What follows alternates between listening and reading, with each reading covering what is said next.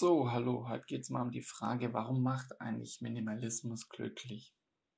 Wenn man sich das mal bedenkt, dann ist es eigentlich deswegen, wenn du es zum Beispiel einfach vorstellst, du bist in einem Zimmer und da sind hunderte Sachen und jede Sache erinnert dich an irgendetwas, dann denkst du noch an das, du musst noch an das denken, du bist völlig zerstreut und weißt gar nicht, um was du tun willst.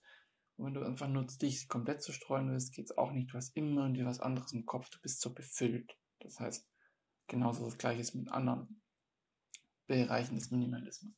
Wenn du wenig hast, bist du nicht so befüllt. Du hast diese paar Dinge, auf die du dich fokussieren kannst, ansonsten kannst du chillen, kannst gemütlich.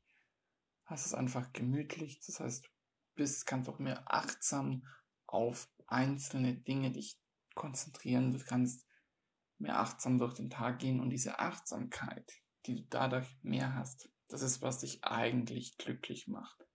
Also wenn du weniger hast, kannst du achtsamer durch das Leben gehen und nicht diesen ganzen Sachen hast, gruscht, wie man gut auf Schwäbisch sagt, diesen ganzen Gruscht hast, dann kannst du dich auf diese paar Sachen konzentrieren und bist glücklicher. Genau. Jetzt kommen dann noch zwei Folgen danach dann ist das abgeschlossen mit diesem Podcast, denn er wird gegen Ende April enden. Ich möchte hier nämlich dir nicht künstlich Dinge in die Länge ziehen. Da wünsche ich dir noch einen schönen Tag und wir hören uns dann zum zweitletzten regulären Podcast. Ciao.